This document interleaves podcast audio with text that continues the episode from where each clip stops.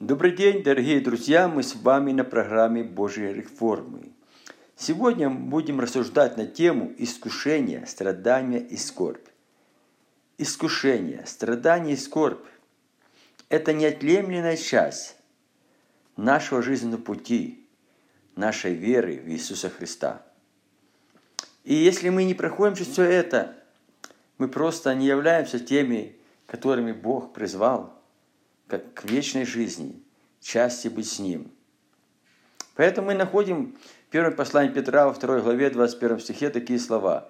«Ибо вы к тому призваны, потому что и Христос пострадал за нас, оставив нам пример, чтобы мы шли по следам Его».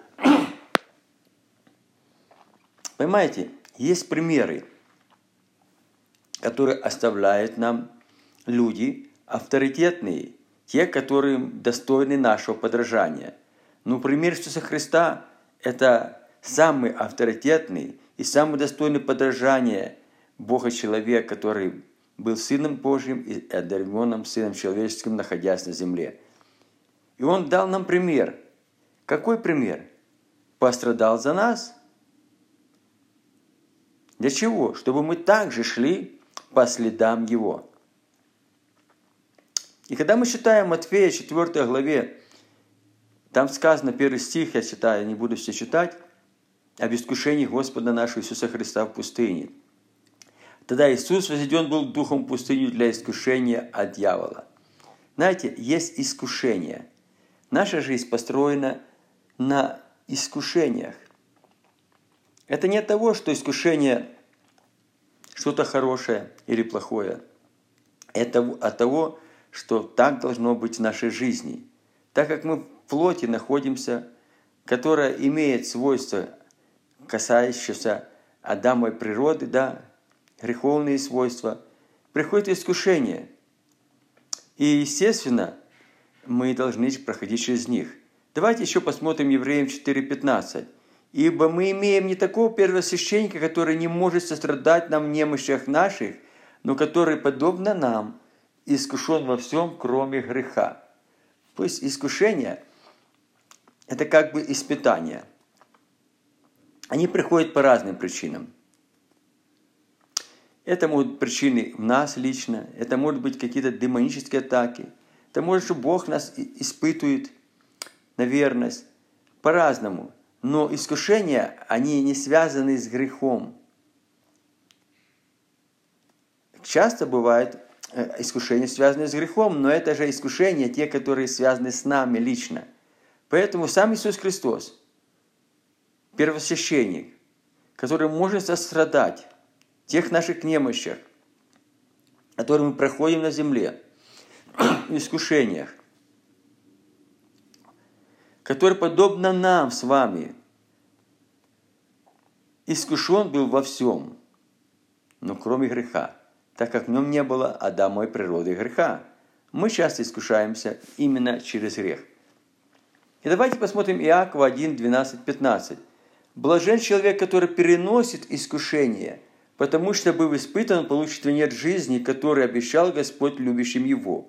В искушении никто не говорит, Бог меня искушает, потому что Бог не искушается злом и сам не искушает никого. Но каждый искушается, увлекаясь, обольщаясь, собственной похотью, похоть же зачав рождает грех, а сделан грех – смерть. Так много сказано в этом тексте. Чрезмерно счастливый, блаженный человек – это чрезмерно счастливые люди. Блаженство – это чрезмерное счастье, которое переносит искушение. Почему? Потому что он, будучи испытан, знаете, когда приходит испытание, это важная вещь. Испытание всегда делает какую-то пользу, приносит какой-то результат. После испытания мы поднимаемся на какой-то новый уровень. После испытания происходят какие-то вещи более важные, знаете. Ну, как написано, золото и спицу в горниле испытаний, а годные люди в горниле уничижений. Испытание золота, оно плавится, огнем очищено семь раз, да, чтобы стать высшей пробой золота, чтобы из него можно было делать сосуды, дорогие сосуды, да. Поэтому сам самородок, он не такой ценный, когда он прошел через плавки, испытания. А мы через уничижение. Испытание – это еще и уничижение. Бог уничижает, как бы наша плоть уничижается. Что он получит? Венец жизни, который обещал Господь любящим его. И дальше искушение никто не говорит. То есть исповедание в искушении. Знаете, есть ропот. За что это мне? Почему это мне? Почему вдруг все хорошо, мне так все плохо? То есть мы не переносим этого искушения.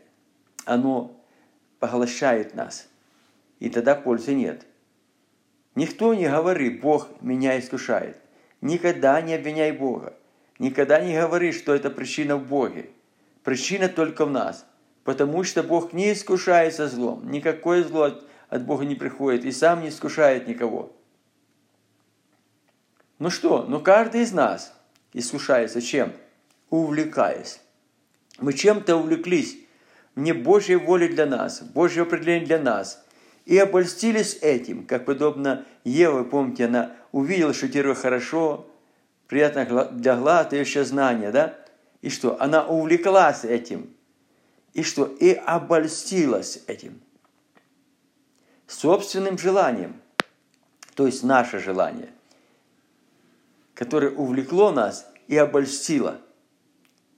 И мы уже забыли то, что хочет Бог, забыли Божьи правила в нашей жизни, все забыли, мы что-то важное увидели то, что раньше мы не видели. Как-то Ева увидела этот плод, который она никогда не ела, она когда вкусила, вау, это так хорошо.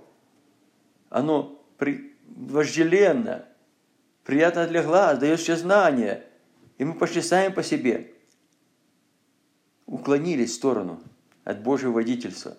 И поэтому Бог сами искушаемся, но каждый искушается, каждый, увлекаясь и обольщая собственной похотью. Похоть, то есть желание наше. Зачал. Как бы, оно как зародыш, да? Когда что-то зачало, да, оно начинает расти. Младенец зачал, и он начинает расти. Рождает грех. Что рождает похоть наша, которая зачала? Желание наше. Грех. А сделанный грех – рождает смерть. Поэтому мы должны быть очень понимать, что искушение – это не от Бога, и мы не должны обвинять Бога и не должны роптать. Но искушение – это сражение, чтобы нам увидеть свою похоть, увидеть свой неправильный путь, увидеть, почему мы попали в такую сеть, да, почему мы попали в такую западню, и делать выводы, выйдя из искушения, уже идти в совсем другом направлении, с новым опытом – и дальше мы читаем первое послание к Коринфянам 10.13. «Вас постигло искушение не иное, как человеческое». Это не Божье, человеческое. Не иное. «И верен Бог, который не попустит вам быть искушаем сквозь сил». Знаете, иногда бывают такие вещи происходят в жизни, когда ты же не выдерживаешь. Господи, уже нет силы, дай силы пройти. Ну, когда ты принял это, ты говоришь, Господи, дай силы пройти, потому что я знаю, что пройдя через это, я выйду новым человеком, в новый сезон, в новый этап, новый уровень веры. Попустит нам быть искушенных сил, но при искушении даст и облегчение. Придет облегчение.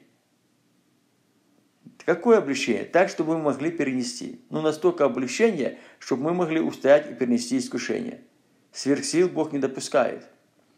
И самое интересное, Яков пишет 1, 2, 4, что часто бывает непонятно нам, часто мы думаем, ну почему так, что-то странное даже. Иногда в Слове Божьем для нас бывает что-то странное, да? Как Петр пишет, что в послании Павла есть нечто неудобно разумительное. Ну, неудобно понимать это как-то, не для нас, ну, не смотрится так, как мы хотели, выводит нас из нашей зоны комфорта, да? И вот мы считаем, с великой радостью принимайте, братья мои, когда упадаете различные искушения. Какая тут радость? Да какая еще великая радость? Великая радость – это когда что-то такое произошло, событие очень важное для нас, что мы ждали, что имеет большой смысл в нашей жизни. Но оказывается, искушение имеет большой смысл в нашей жизни – и поэтому, когда мы понимаем, что искушение имеет большой смысл в нашей жизни, мы радуемся, потому что начались Божьи процессы, непонятные нам. Знаете, когда идет процесс, он непонятный. Ну, берешь зерно, бросаешь в землю. Во-первых, ты выбросил со своего амбара зерна, там сколько количество, в землю, да? Если ты не понимаешь этого, бросил в землю, ты остался без зерна, которое у тебя было. Второе, земля покрыла его, ты его уже не видишь, ты его не можешь забрать уже. Третье, оно там разложилось и умерло для себя, уже нет там зерна. Но что там есть? Там начались процессы. Когда уже нет зерна, тогда начинаются процессы. То есть процессы выходят из зерна. И вот это искушение, когда мы принимаем и понимаем, что это зерно, из которого начались процессы. А какой процесс? Это колосок 30, 60, 100 крат. Это в твоем баре будет как минимум 30 зерен, а не одно, а максимум и 100. И поэтому, кто это понимает, он радуется. Я дал зерно, и он уже не говорит о зерне, он говорит о колоске, да еще каком? Стократном. Он велико радуется, что он станет намного больше, ему надо будет амбары увеличивать, расширять. Вы понимаете, вот очень важно, как подходить к искушению. Процессы смотрятся неправильно. То есть процессы практически говорят о том, что мы теряем. Все теряем, все разрушается. И вот в этом плане люди начинают роптать, и это убивает веру, потому что идет сомнение, которое приходит, что все, теперь Бог благословил меня было, теперь я это потерял. А сомневающий человек, по волне ветра поднимаем, развиваемой, да не думает, что человек что-то получает от Бога. Не перенес искушение, пришло разрушение, ничего не получилось, что имел, потерял. И дальше смотрим. зная. Почему с великой радостью? Потому что зная. Знания, знаете, любящим Господа даются знания от Господа.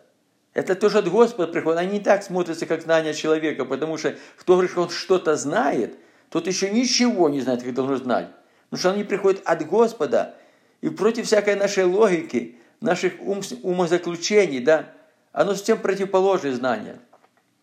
Потому что мы можем рассчитывать только на то, что мы видим – но мы не ходим тем, что мы видим, а ходим тем, что мы верим.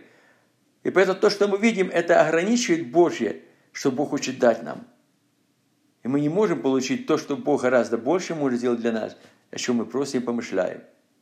Зная, что испытание вашей веры, это оказывается испытывается вера на прочность.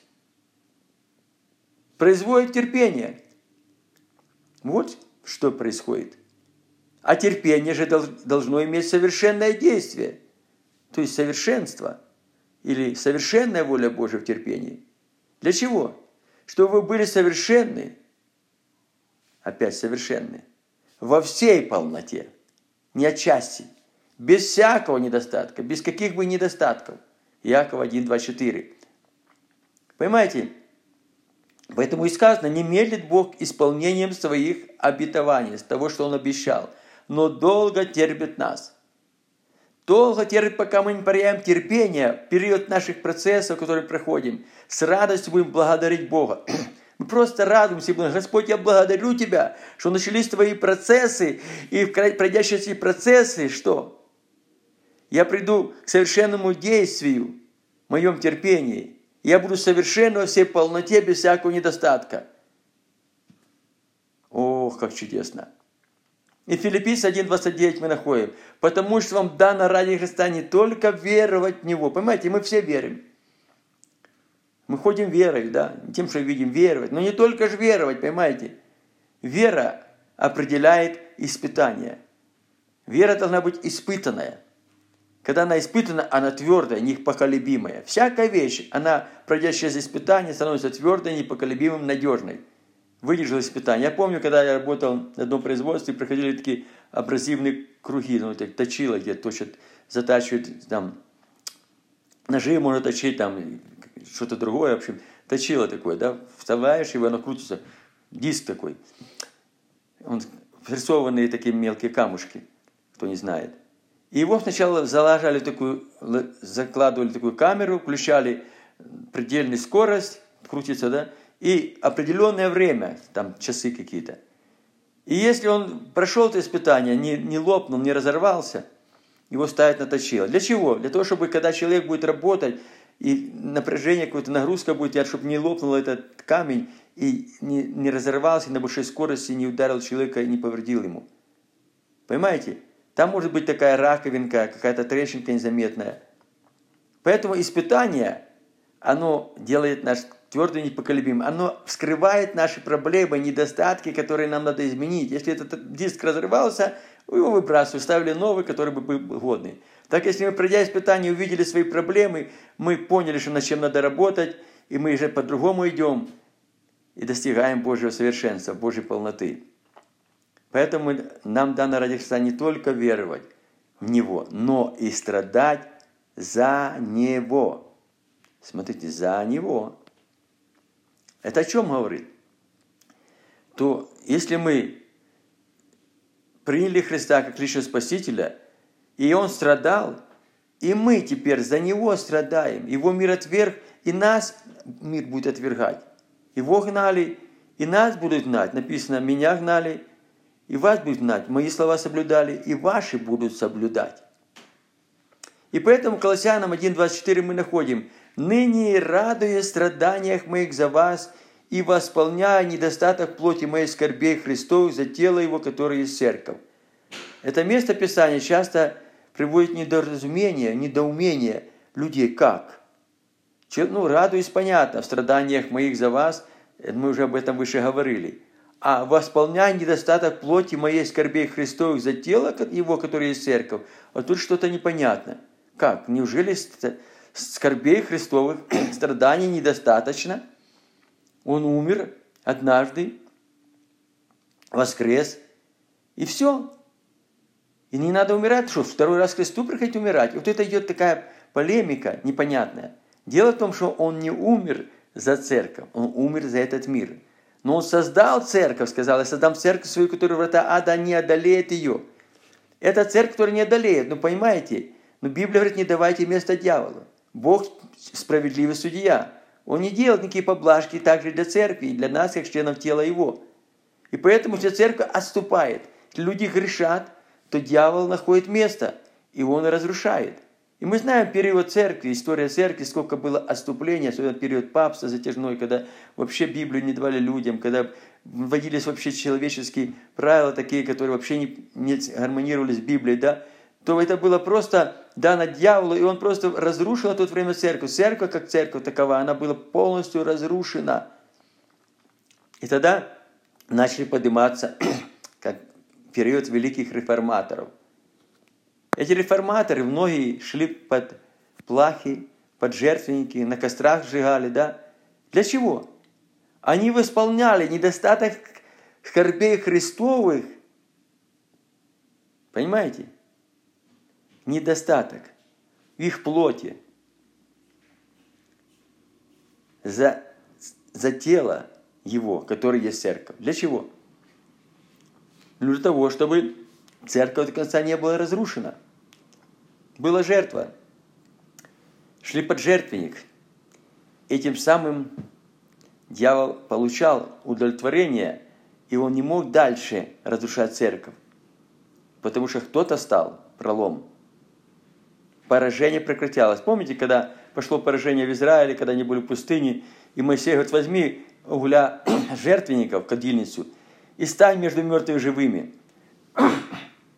И Аарон пошел и стал, и когда он стал мертвыми и живыми, в это время поражение прекратилось. Кто-то стал пролом. Жертва останавливает поражение, не дает дьяволу дальше действовать. И поэтому церковь, которую Христос создал, врата, она не могут одолеть по этой причине, потому что есть люди по сей день, которые вновь умирают за Христа, идут под жертвенник, и церковь функционирует, поднимается и набирает силу. Ну почему Богу просто отдавать своих детей дьяволу без всякой потребности, чтобы их убивали, да, их казнили? Бог же сильно сохранит своих детей. По каким это причинам? Это дети Божьи, искупленные. Что, что им умирать? В этом есть смысл и план Божий. Хотя это неудобно разумительно, да, не все это воспринимают. Поэтому в посланиях Павла было нечто неудобно разумительное, что невежды извращает, как и прочие писания, да, нетвержденные в слове. Я когда-то писал книгу, и это местописание, сейчас я буду дальше говорить, дал редакцию, чтобы мне напечатать. И мне редактор сказал, слушай, мы отправляем в Германию для печатания. Я, эта книга проходит нормально, но такие места удали, потому что они не умещаются. Я забрал свои конспекты. Я не отдал эту книгу, потому что это истина. Давайте посмотрим, почему это истина. Это если практически. Павел дополнял, и это практикуется, как я говорил. Люди дополняют, как-то лишь идут на страдания, да? И они радуются в этих страданиях, с радостью принимают. Потому что так как Христос пострадал, так и они так страдают. Они подражают Христу в этом. И мы смотрим, другой пример, я столкнулся с этим.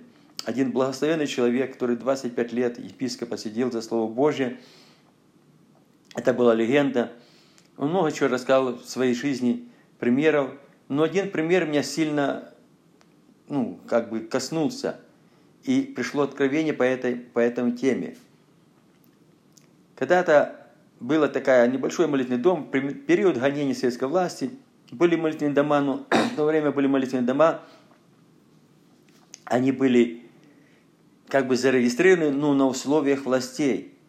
И власти во многом диктовали свои условия. Они даже туда засылали своих людей, которые пытались что-то там разрушить, делать неустройство какое-то, какие-то разделения. Да? И вот в одном из таких молитвенных домов произошло разделение, на три группы разбились верующие. Епископат 12 раз ездили туда, беседовали, пытались примирить, но ничего не получалось. И вот этот человек возвращается назад и говорит, Господи, ну в чем причина? Почему мы не можем ничего сделать? И он слышит голос, сатана требует 10 лет тюрьмы. Почему? Потому что там отступление от истины. И дьявол имеет место, и он разрушает. И он сказал, я готов. И как только он сказал, за ним уже ехали, а, вернее, он приехал в церковь, провел беседу, пришло примирение сразу. Кагибисты, конечно, это увидели, и это сильно озлобило их. И уже уезжая оттуда, он видел, как в поезде за ним уже ехали кагибисты, его арестовали, дали пять лет, потом еще пять лет – он так и отсидел 10 лет. Это живой пример живого человека, который свидетельствовал об этом. Итак, мы смотрим дальше.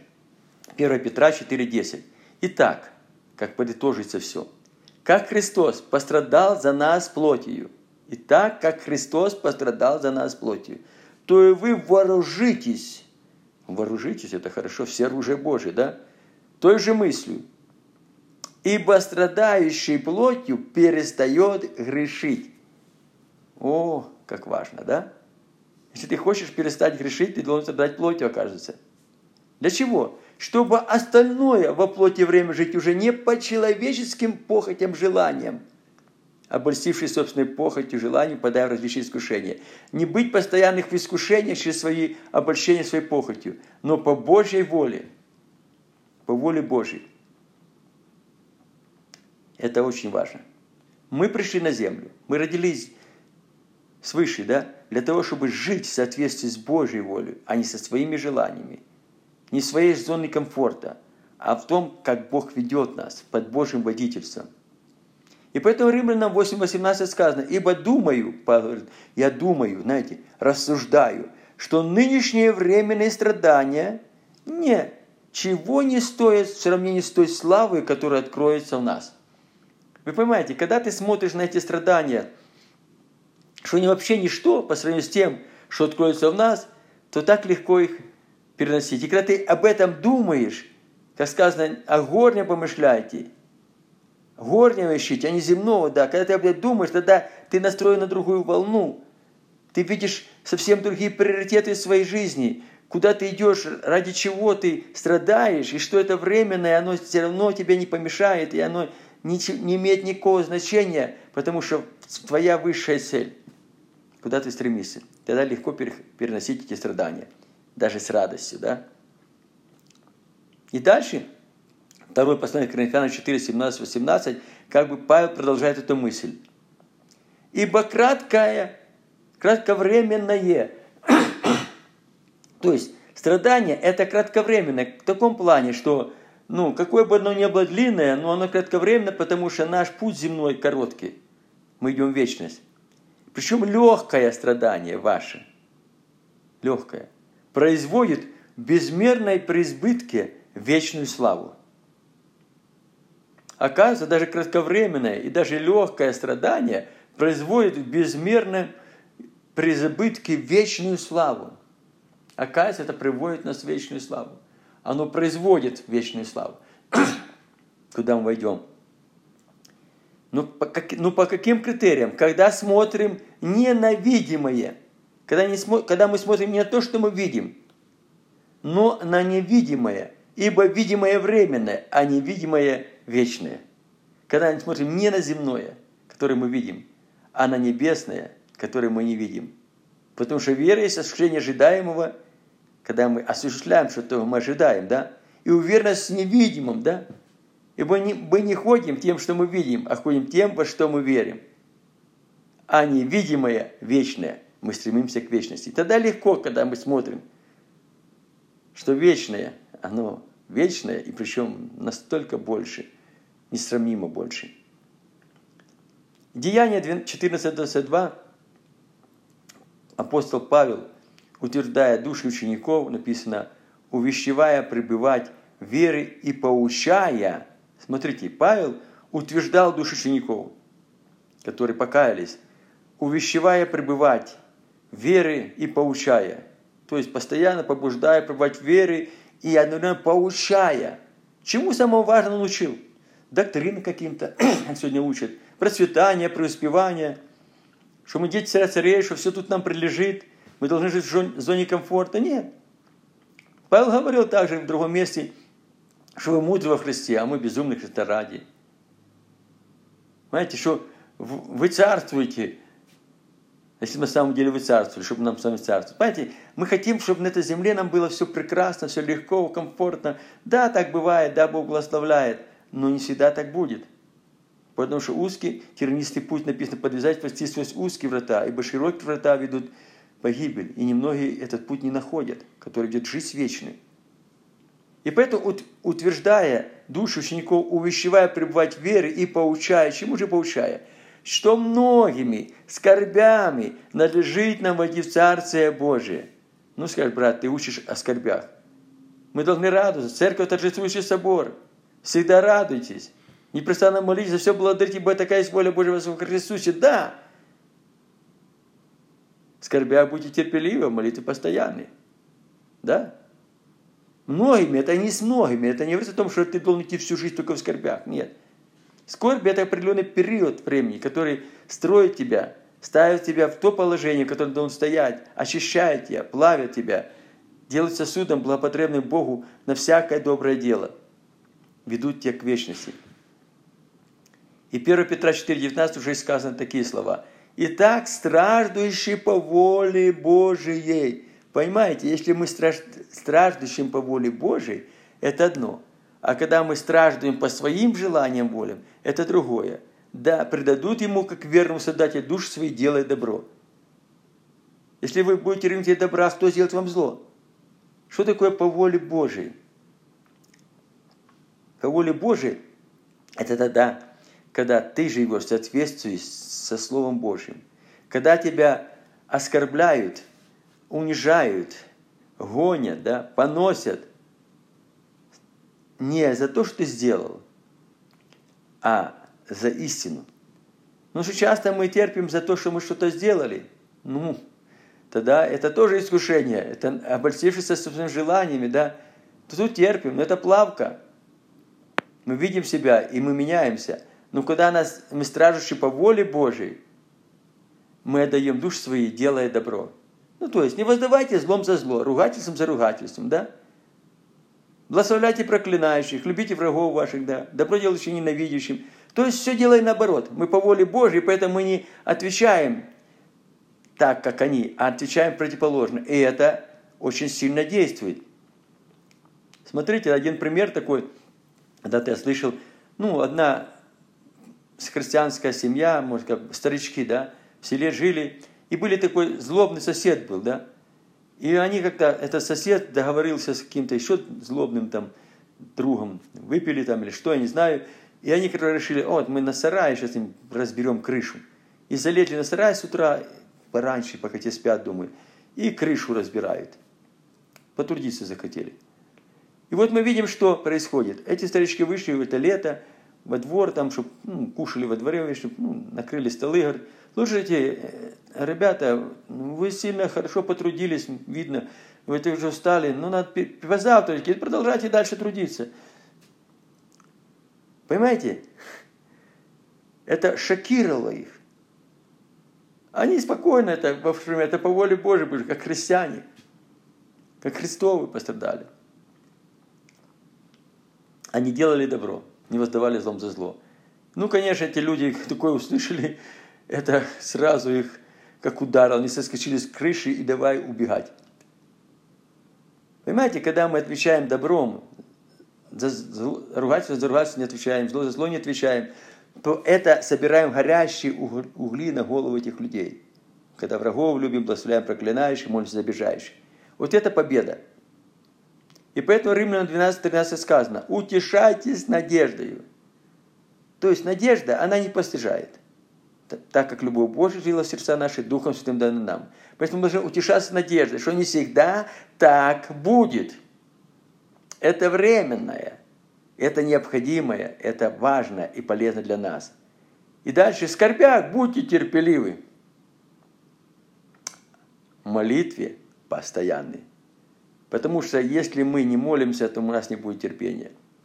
Это побуждает нас, во-первых, молиться. Это очень важно. Вырабатывается терпение и молитва. А если все хорошо, люди перестают молиться, вы знаете. А что молиться? Все нормально.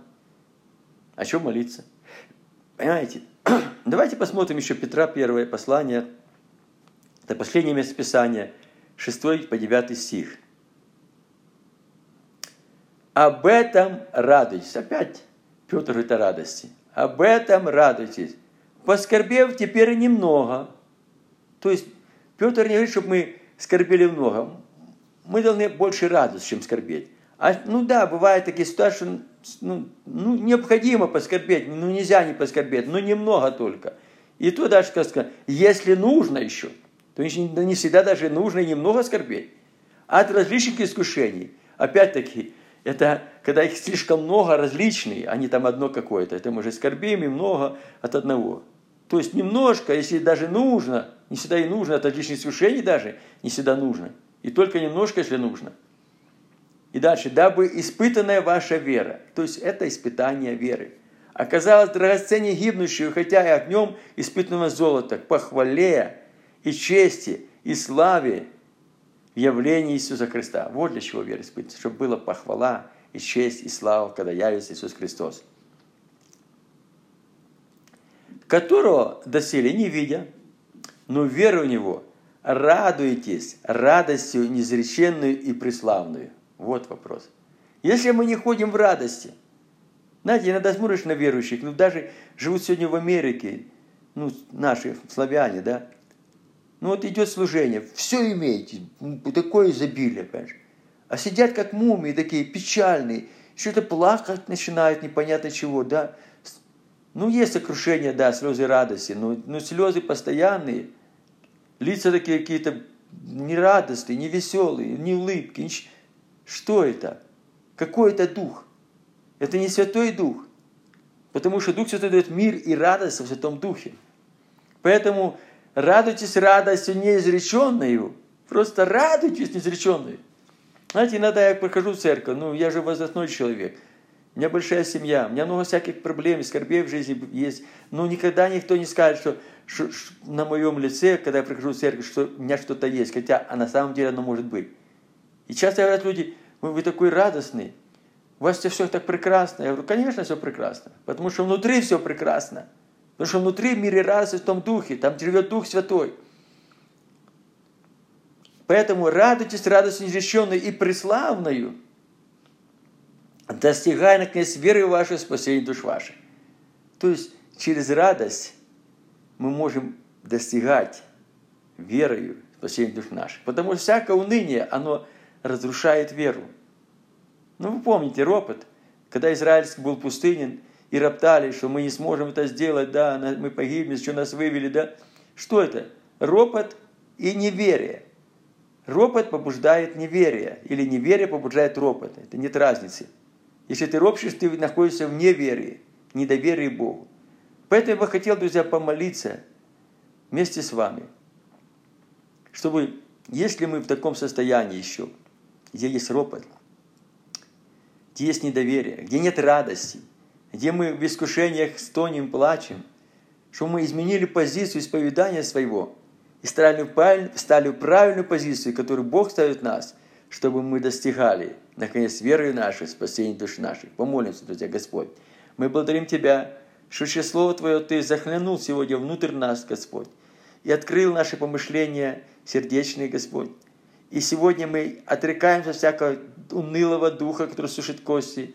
Мы сегодня просто в этих искушениях жизненных будем благодарить, славить Тебя и радоваться, что эти процессы приводят к результату, благословением Господним, которое обогащает и печали собой не приносит. И в этот час мы просто всю славу даем Тебе, Отец, во имя Иисуса Христа. Аминь.